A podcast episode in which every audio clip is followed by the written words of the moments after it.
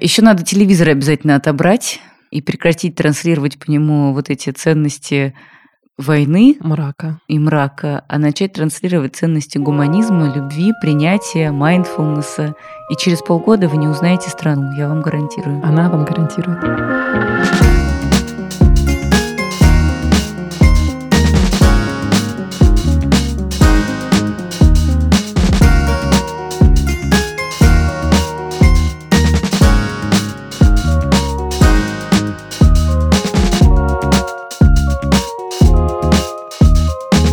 Приветик, любимые слушатели. Здравствуйте. Это подкаст «Норм» в эфире и в ваших ушках сейчас. Меня зовут Настя Курганская. Меня зовут Даша Черкудинова. Сегодня пятница. Мы выходим теперь каждую пятницу. Вы знали? Вот если не знали, то знайте. Каждую неделю выходим. Я надеюсь, вы заметили уже все-таки. У нас сегодня опять новый формат, который на самом деле не новый, а хорошо забытый старый. Мы сегодня будем с Дашей вдвоем говорить весь выпуск и будем отвечать на ваши вопросы. Мы решили раз в месяц иногда отвечать на вопросы слушателей подкаста «Норм».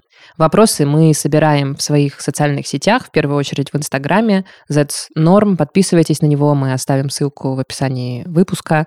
В Телеграме тоже собираем вопросы и на почте. Почта у нас hello собака znorm.ru. В общем, во все эти места можно присылать вопросы для нас, и мы раз в месяц будем их собирать и отвечать вот в таком вопросном эпизоде. А мне почему-то казалось, что какие могут быть к нам вопросы, а насыпалось так много вопросов.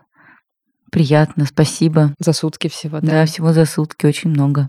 Интересных. Да, и очень много интересных вопросов. Но, к сожалению, так как наш хронометраж ограничен, мы не сможем ответить прямо на все-все-все, что нам прислали наши слушатели. Поэтому мы решили поставить себе какие-то здравые рамки. И рамки эти такие. Мы, наверное, кратенько постараемся ответить на все насыпавшиеся вопросы про наш подкаст, потому что нам довольно много прислали вопросов про то, как мы придумали подкаст, как мы начали а, его делать, как мы ушли с наемных работ и так далее, и так далее. Мы, в принципе, на эти вопросы в разных выпусках уже так или иначе отвечали. Поэтому мы ответим коротенько сразу на все. Как-то суммируем, в общем, все ответы на вопросы про подкасты. А второе, мы, наверное, не будем подробно отвечать на вопросы, опять же, о которых мы так или иначе уже говорили в разных выпусках. Поэтому постарались выбрать то, о чем мы еще не говорили с Дашей ни в одном выпуске. Сейчас будем говорить об этом. В начале выпуска расскажем вам про нашего партнера, косметический бренд CeraVe. Мы снова делаем этот выпуск при его поддержке. CeraVe – это доступный дерматологический уход для лица и тела и для любого типа кожи. Мы с Дашей с удовольствием сами пользуемся косметикой CeraVe. Это классные и эффективные средства без отдушек и парабенов. В этом эпизоде мы снова будем разбирать вместе с врачом один миф об уходе за кожей. Слушайте нашу совместную рубрику с CeraVe в середине выпуска.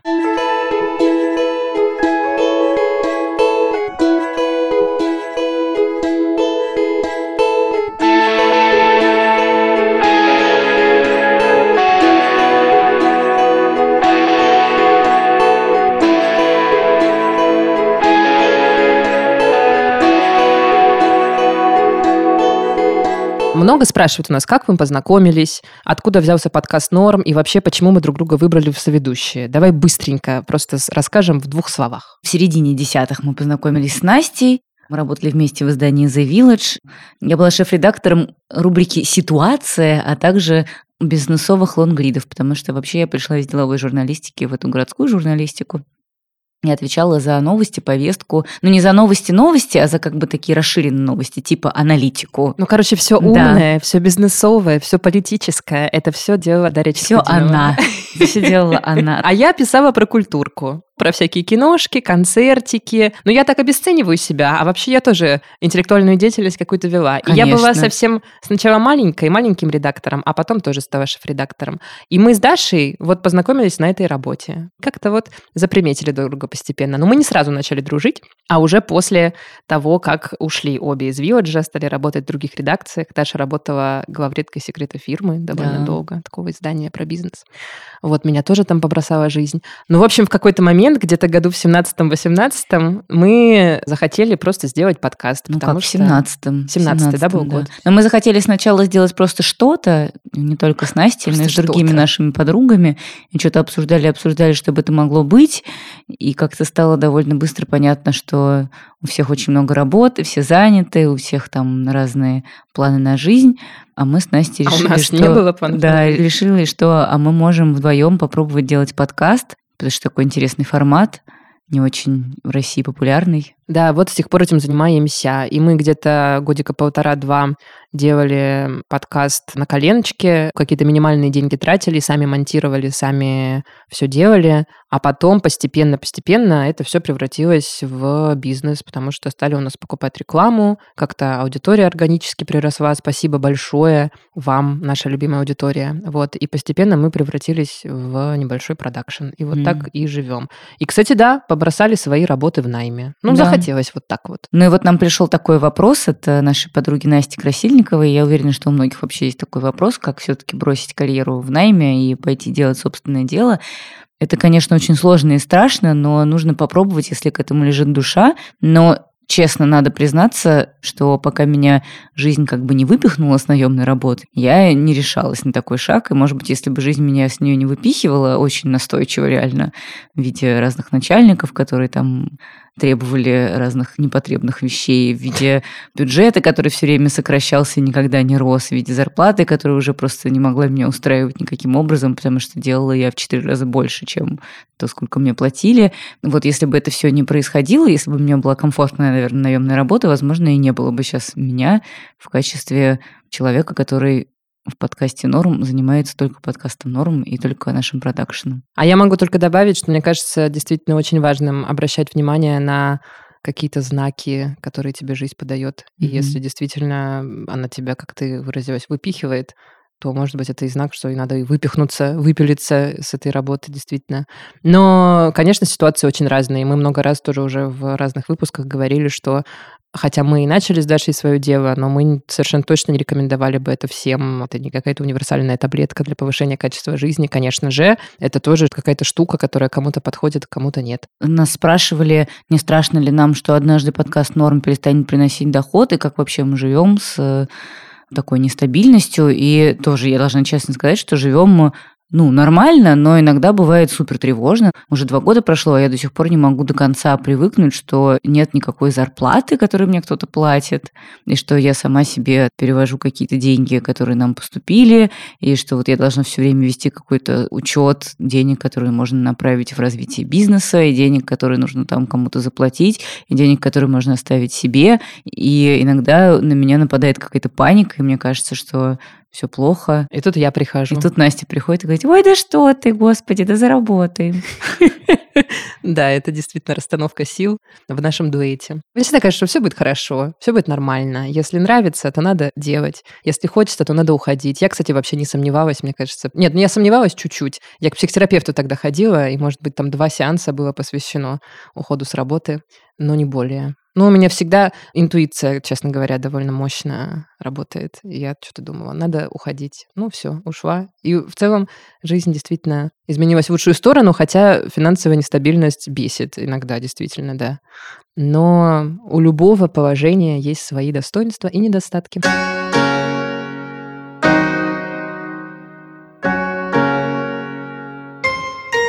Так, еще вот из э, большого количества вопросов про подкаст. Готовы ли вы вернуться в найм, если будет классное предложение? Я не могу себе представить такое предложение, если честно. Ну, я что-то пока тоже, да. А не мешает ли норм нашей дружбе? И кто кому начальник? Настя, ты мне, конечно же. Ну, мы, кстати, существуем практически без субординации, мне кажется. Ну, иногда бывает там что-то, как-то мы можем там поспорить, еще что-то, как и все нормальные люди. Но в целом нам удается договариваться. Но мне кажется, что мы с Дашей просто очень похожи на самом деле. И у нас редко возникают прямо какие-то инфернальные разногласия. Но у нас просто разделение ролей, на самом деле. Настя – главный редактор подкаста «Норм», и до текущего сезона она редактировала все выпуски, поэтому я вообще практически не вмешивалась в контент подкаста «Норм». И если Настя говорила чему-то как бы «стоп», то я и не спорила с ней никогда, если честно, потому что, ну, как бы, а что спорить? есть главный редактор. Мне кажется, что я просто так решил. довольно авторитарная персона бываю в таких спорах. Кстати, это демон, с которым я встретилась во время этой работы. Ну, мне сложно прислушаться иногда к голосу адеквата, если мой внутренний голос в этот момент что-то свое орет. Но я учусь с тобой, правда. Я учусь прислушиваться и как-то открывать сердечко. Я не знаю, уж насколько это заметно, но я стараюсь. Угу. А Даша отвечает за бизик. Подписываю бумажки, считаю денежки. Не всегда с этим справляюсь, конечно, но пытаюсь. Постоянно обрабатывает коммерческие запросы, проводит звонки с клиентами и так далее. В общем, все самое интересное Настя делает. Это, а не, так. это неправда.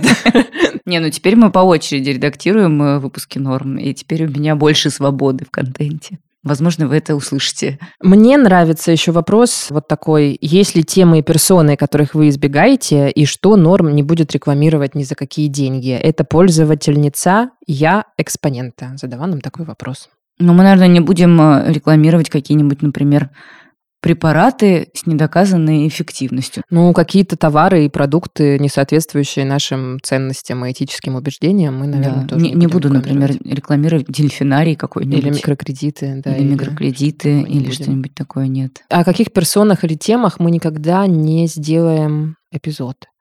Это хороший вопрос. Но у меня есть ответ, кстати, но я не хочу даже отвечать, потому что я не хочу вообще упоминать этих персон. О всяких фундаменталистах. Вот да, этих, да, о всяких правых консервативных людях, у которых и так достаточно площадок. Я согласна, я поддерживаю. И в интернете, в и в телевизоре, позицию, да. и вообще где угодно. Да. Вот все вот эти люди, которые кричат с экранов, там плюются, обижают других людей честных, которые просто чем-то отличаются от вот этих людей, которые кричат и плюются в своих дорогих пиджаках. Вот нет, им нет места в подкасте «Норм». Да, мне один раз одна наша слушательница и моя хорошая подруга сказала, что ей кажется, что подкаст «Норм» — это подкаст, у которого есть ценности. Было приятно, честно говоря, это услышать, потому что я никогда это не формулировала, но вот после того разговора с ней сформулировала это. Да, мне кажется, что мы, наверное, не будем никогда делать даже в каких-то журналистских, знаете, целях, там, чтобы какие-то показать какие-то стороны, там, две, три, еще сколько-то. Наверное, норм все-таки это не журналистский проект, и в этом смысле, слава богу, и мы можем позволить себе делать подкаст о том просто, что мы считаем важным, с теми людьми, которые, как нам кажется, несут свет в массы, а не, не свет. И это, наверное, наша привилегия. Да. Этот выпуск мы делаем вместе с сервисом Ясно, как и несколько предыдущих, и несколько последующих. В этом выпуске опять у нас поднимается вот эта тема повышенной тревоги, свойственной мне, например, в большей степени, чем Насте. Но я уверена, что каждая из нас на самом деле, к сожалению, находит повод потревожиться то о собственном состоянии здоровья, то о состоянии финансов, то об отношениях с близкими, с родителями, с партнерами. Иногда это реально бывает невыносимо, если честно. Я знаю по себе, что когда меня накрывает тревога, я начинаю жужжать в уши всем своим друзьям, и они уже начинают тоже закатывать глаза, вздыхать. Видно, что они не могут по десятому разу слушать одно и то же. И вот в такие периоды я стараюсь записаться к психотерапевту, и очень удобно это сделать, например, на платформе Ясно. Несколько раз я так действительно делала, и мне помогало это канализировать свою тревогу буквально за 2-3 занятия, терапевты всегда помогали мне какими-то хорошими советами, какими-то хорошими упражнениями, которые можно поделать, чтобы свою тревожность снизить и немножко усмирить. Сервис «Ясно» — это такой сервис, в котором можно как раз выбрать психотерапевта по своему состоянию и по своему запросу, и сервис сам предложит вам несколько специалистов на выбор, из которых вы уже там сможете почитать и выбрать самого подходящего вам в Ясно больше тысячи специалистов-психотерапевтов и несколько десятков тысяч клиентов уже воспользовались услугами. Мы вам дарим промокод подкаст Норм со скидкой 20%. Найдете его в описании выпуска.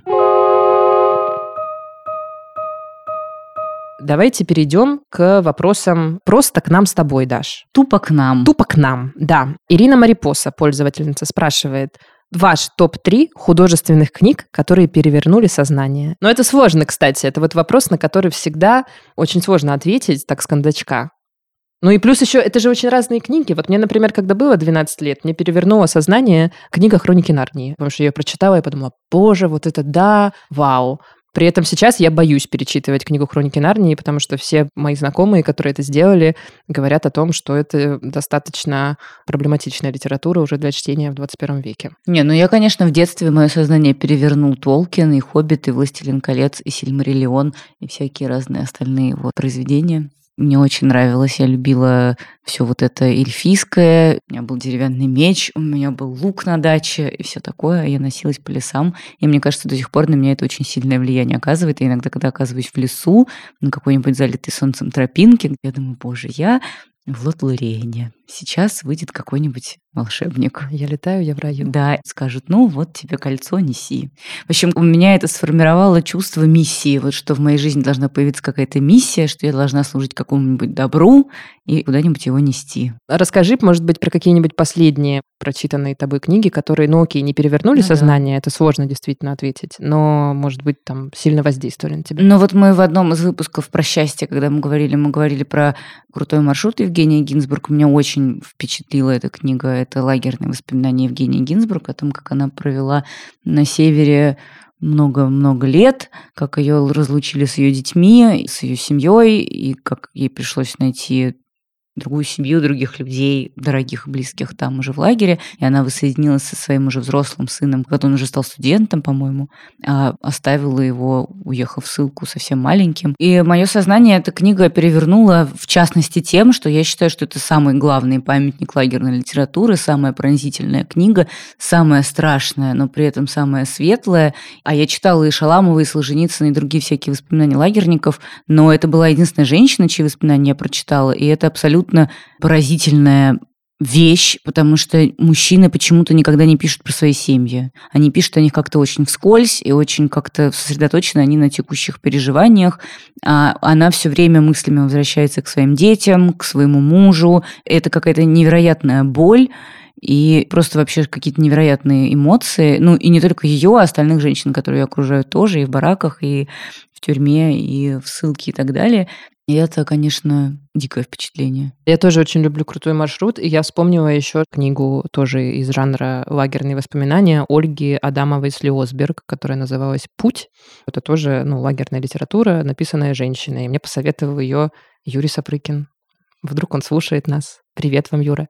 Мне, правда, очень сильно понравилось. Потрясающие мемуары, написанные вот тоже вот с какой-то такой, знаешь, очень спокойной и холодной, но при этом не отстраненной, а вот просто такой сдержанной интонацией, хорошей такой. То есть это, как ты верно говоришь, это тоже во многом книга про женский опыт, вот этот опыт через какую-то призму семьи, переживания о семье.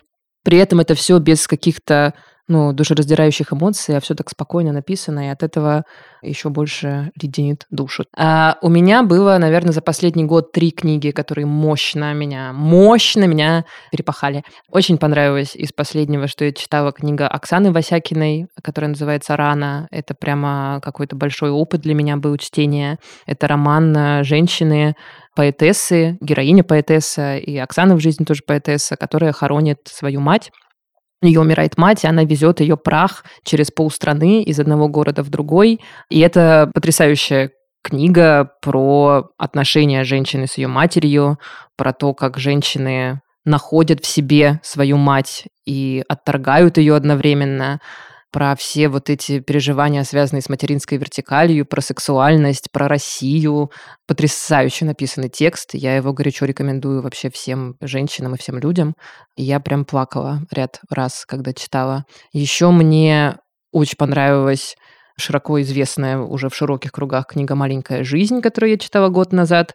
Мне кажется, хорошая книжка. Кстати, у нас в офисе стоит про то, что некоторые опыты, как не пытайся их лечить терапией, друзьями и любовью, вылечить просто невозможно. И еще вот буквально на днях я прочитала замечательную книгу, она же комикс, она же графическое эссе, наверное, так даже будет уместно сказать, которая называется «Расцветает самая красная из роз». И я тоже ее рекомендую всем. Она абсолютно про все то же, про что подкаст «Норм».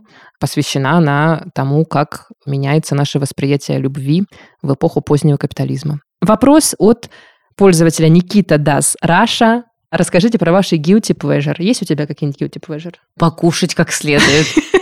Лежа в кровати, что-нибудь вредненького. Мне не нравится концепция guilty pleasure, честно говоря. Мне кажется, она должна уже чуть-чуть это отмирать, потому что, ну, все мои pleasures в жизни, они вообще не guilty.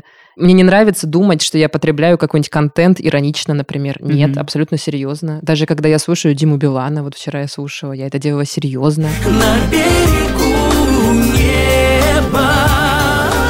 Абсолютно без снобизма. Вдумчиво. Вдумчиво. Осознанно. Осознанно. И когда я смотрю там какой-нибудь блог мамы отличника, я тоже это делаю серьезно и все такое. Мне кажется, уже стерлась давно эта граница между хайбро и лоубро, и можно уже без гилти все свои плежерс воспринимать. Но все-таки, честно говоря, съесть торт ночью ложкой, это все-таки я еще все воспринимаю как guilty pleasure, да.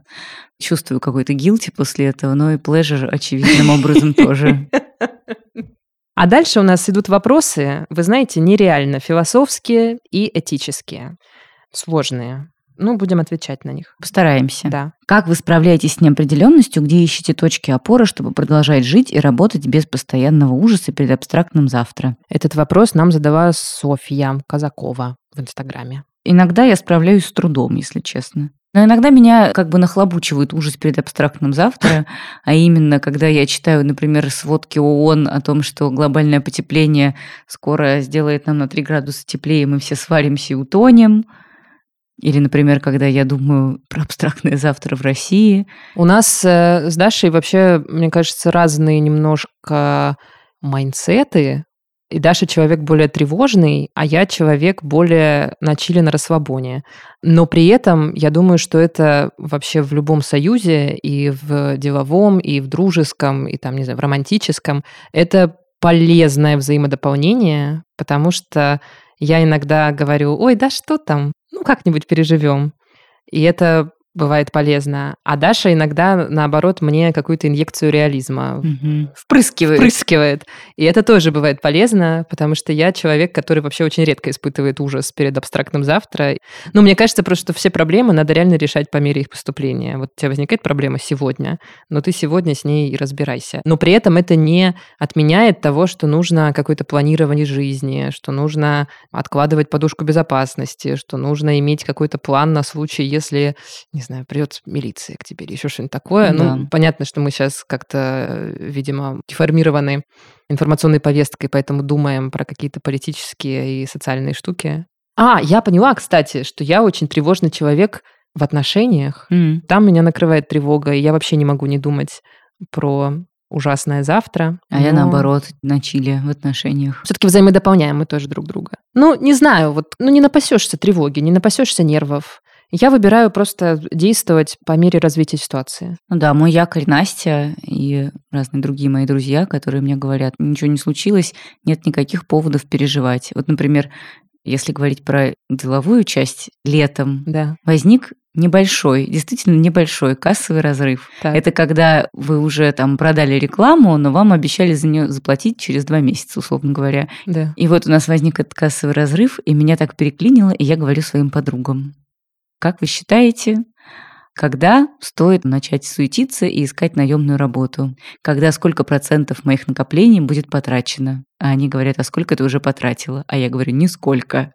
А они говорят, а почему у тебя возник этот вопрос? И я подумала, блин, да, действительно, наверное, я опять перетревожилась и попыталась перестраховаться. Но у меня есть какая-то, да, связанная с с некомфортностью бытия какая-то тревога, что кончатся деньги, будет нечего есть, негде жить. Такая перспектива меня пугает. Надо свое вот это воображение немножко брать в ручки вот так поглаживать и обнимать. Но вот не давать ему обнимать тебя.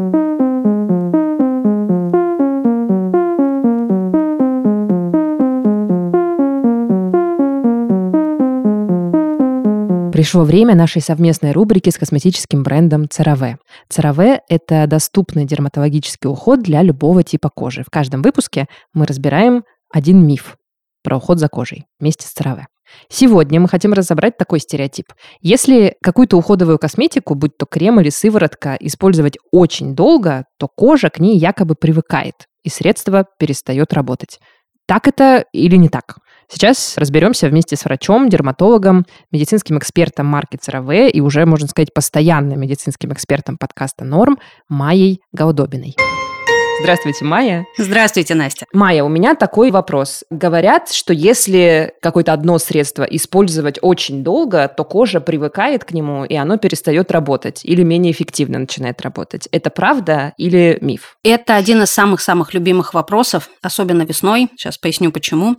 На самом деле, что касается современных средств косметических, то ими можно пользоваться длительное время. И миф этот, он возник не на ровном месте, он у нас появился еще в советский период времени, и на то были свои обоснования. Но сейчас с нашим современным развитием косметической химии нам уже не нужно этого бояться, что как-то что-то привыкнет или перестанет работать.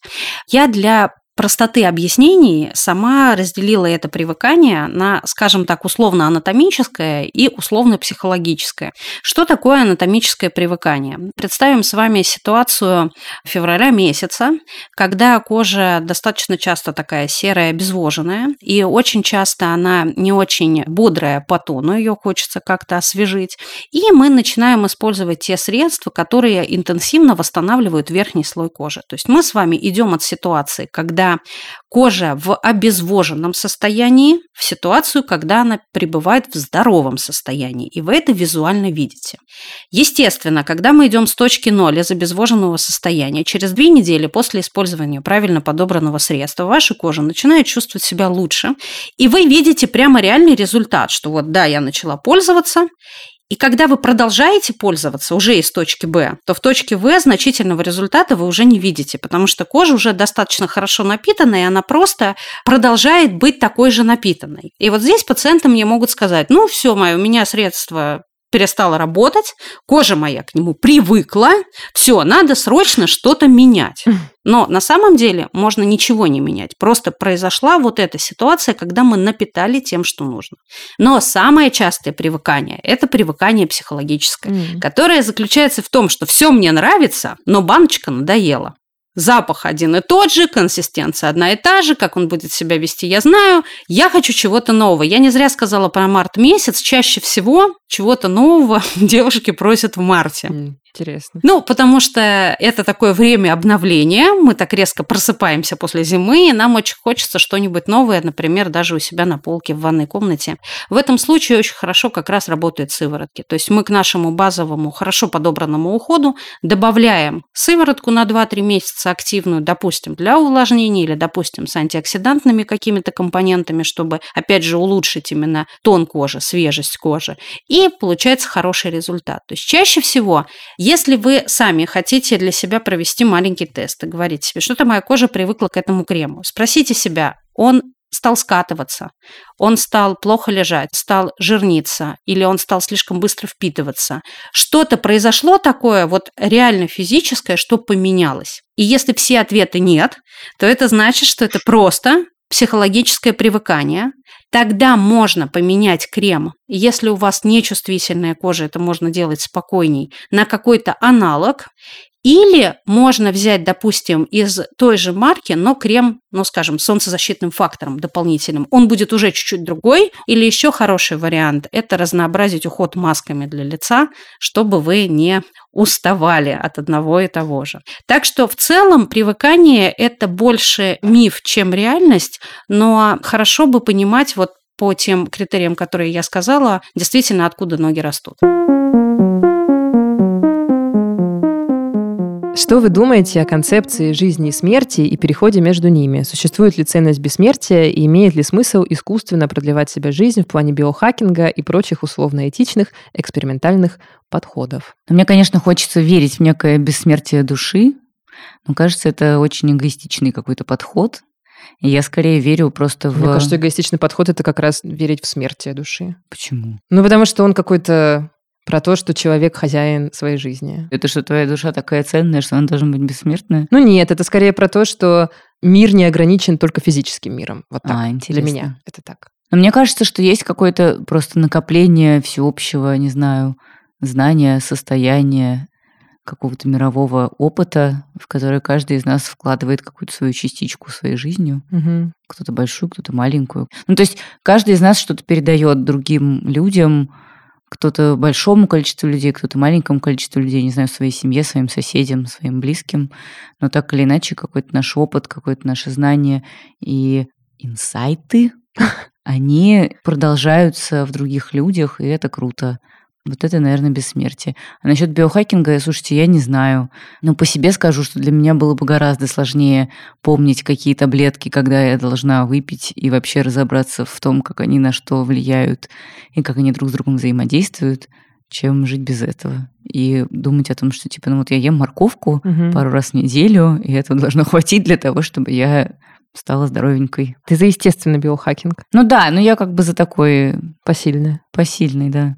А ты что, пила бы всякие таблеточки? Ну, я считаю, что вообще довольно важная цель и смысл в жизни каждого человека – это как-то договориться в течение жизни со своим страхом смерти. И вообще какую-то внутреннюю работу провести в себе и вообще свои собственные смыслы жизни найти. Я абсолютно точно не атеистического склада персона. Я очень люблю думать про всякое рациональное. Безусловно, следить за своим здоровьем и за своим телом, за питанием, не знаю, заниматься спортом и налаживать образ жизни свой, это очень здорово и действительно очень поднимает тебе вот это пресловутое качество жизни. Но, наверное, не совсем правильно, когда это превращается в какое-то твое единственное оружие, которым ты обороняешься против страха старения и смерти. Все мы стареем, все мы умрем. И занимайся ты биохакингом, не занимайся, ну, скорее всего, на нашем веку достичь вечной жизни тебе это не поможет. Поэтому во всем важна осмысленность, осознанность, как всегда, и какой-то баланс, наверное. Меня, с одной стороны, конечно, как любого человека и как любую женщину в особенности, фрустрирует, с одной стороны, тема старения, а с другой стороны, вот мне кажется таким важным к старости подойти не столько в классном теле, хотя это, конечно, тоже было бы здорово, сколько вот в какой-то гармонии и в каком-то... Ну, какой-то интерес к жизни сохранить. Да, да, интерес к жизни сохранить и вообще как-то, ну, принять и найти что-то хорошее в ну, да. том, что ты становишься взрослее и старее. Ну, это, видишь, просто не всегда от нас зависит, то, что ты можешь сохранять, сохранять, а потом какой-нибудь Альцгеймер или Паркинсон, да. и ты все. Я думаю, что мы в каком-то из будущих выпусков эти темы все побольше, подольше обсудим. Они интересные, правда. Короче, биохакинг норм. Если вы не сходите с ума и не заменяете биохакингом борьбу со страхом умереть. И третий вопрос от Софьи, потрясающий. Есть ли у вас какая-то определенная картинка светлого будущего для России, в плане, вот если бы вы чисто своими пожеланиями могли бы построить новое, более функциональное государство, как бы оно выглядело? Таш, отвечай. Что-то пока ноль идей Отвечаю. У меня. А очень просто. Нам нужна сменяемость власти, реформа правоохранительной системы, законодательной системы и исполнительной системы. Все просто должно заработать, как должно работать в цивилизованном обществе. Все. Есть такая присказка, что в России всегда все одно и то же. Почитайте там того сего, почитайте Герцена, почитайте Некрасова, почитайте Чернышевского. Вот и при царе все такое было, и при большевиках это все было, и вот сейчас все то же самое на России нужна твердая рука. А ничего подобного. Вот много есть стран, да. которым тоже была как будто бы нужна твердая рука, а потом ничего. Они применили какие-то простые работающие гайды, технологии, отказались от имперского комплекса безумного. Да. Да. от которого, мне кажется, нам очень нужно отказаться.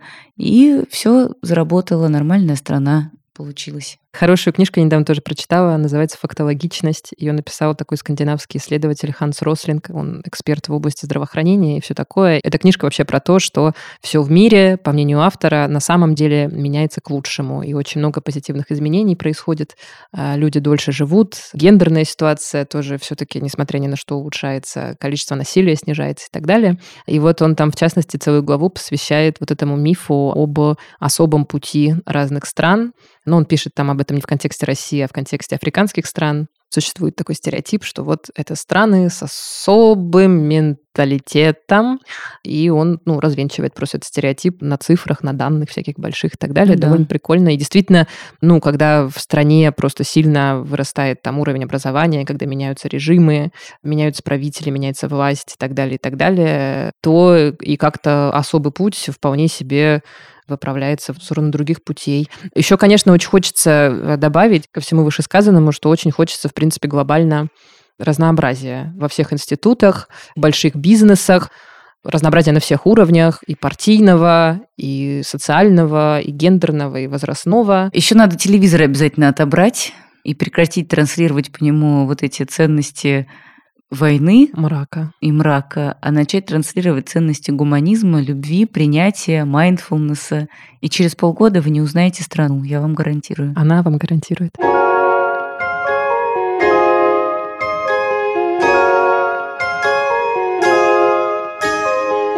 Отличный вопрос нам пришел в Телеграм от Елены Паршиной. Считается, что ложь во благо – это тоже ложь, а значит, это плохо. Но если правда принесет больше страданий, не лучше ли соврать? Такой сложный вопрос, действительно. Но я вообще не люблю врать. Я, честно говоря, в детстве очень много врала, потому что как раз вот если не врать, то можно было лишиться многих удовольствий. Приходилось там все время сочинять чьи-нибудь дни рождения, что-нибудь такое, чтобы попасть на какие-нибудь вечеринки. И я чувствовала, что это иногда распространяется не только на мои отношения с родителями, например, вот с которыми приходится такое проворачивать, но и там начинает на какие-то еще отношения распространяться, в том числе на рабочие. Это всегда отравляет рабочую атмосферу. Потому что когда ты говоришь начальнику, да-да, я сейчас дам текст через полчаса, а на самом деле ты его еще даже не начала, это очень плохо. Ну да, не очень хорошо. Я приняла для себя концепцию бытовой правды постоянную, и теперь стараюсь всем честно все говорить, что текст я еще не начала, еду я за 3-9 земель и так далее. Ну да, иногда приходится что-то не договаривать, чтобы никто не нервничал слишком сильно. Такой абстрактный достаточно вопрос, широкий, но как будто очень важно разделить вот эту бытовую правду и какую-то не знаю, судьбоносную, какую-то прям правду. Да. Ну, я тоже в быту не люблю врать, и я ненавижу, когда мне врут в быту и в каких-то повседневных ситуациях. Это довольно ужасно. А есть еще люди, знаешь, ну, у которых это какая-то привычка просто Мгм. вредная. Они просто привирают по любому Да, это поводу. ужасно, просто да. кошмар, да. Очень неприятно и деструктивно. Но при этом мне кажется, что определенно бывают ситуации в жизни, когда ложь во благо оправдана. Например, мне кажется, что если вы кому-то изменили, то не нужно рассказывать об этом человеку, которому вы изменили, потому что вы перенесете ответственность за свой поступок на него. Но Я знаю людей, которые наоборот говорят, если вдруг что, ты обязательно скажи. Ну да, ну тут тоже, конечно, А то потом я узнаю, вопрос. и будет хуже. Да. Вообще лучше просто не изменять, если честно, если вы не договорились о том, что у вас полиаморные отношения, о том, что в вашей паре это нормально. Все ситуации индивидуальные, конечно, да, действительно. Но я думаю, что есть какие-то случаи, когда правду действительно не обязательно говорить. То есть надо себе задать вопрос, а для чего вообще тебе так важно эту правду сказать, и важно ли ее услышать другому человеку? Ну, как-то так. Но в быту, да, лучше, конечно, не врать.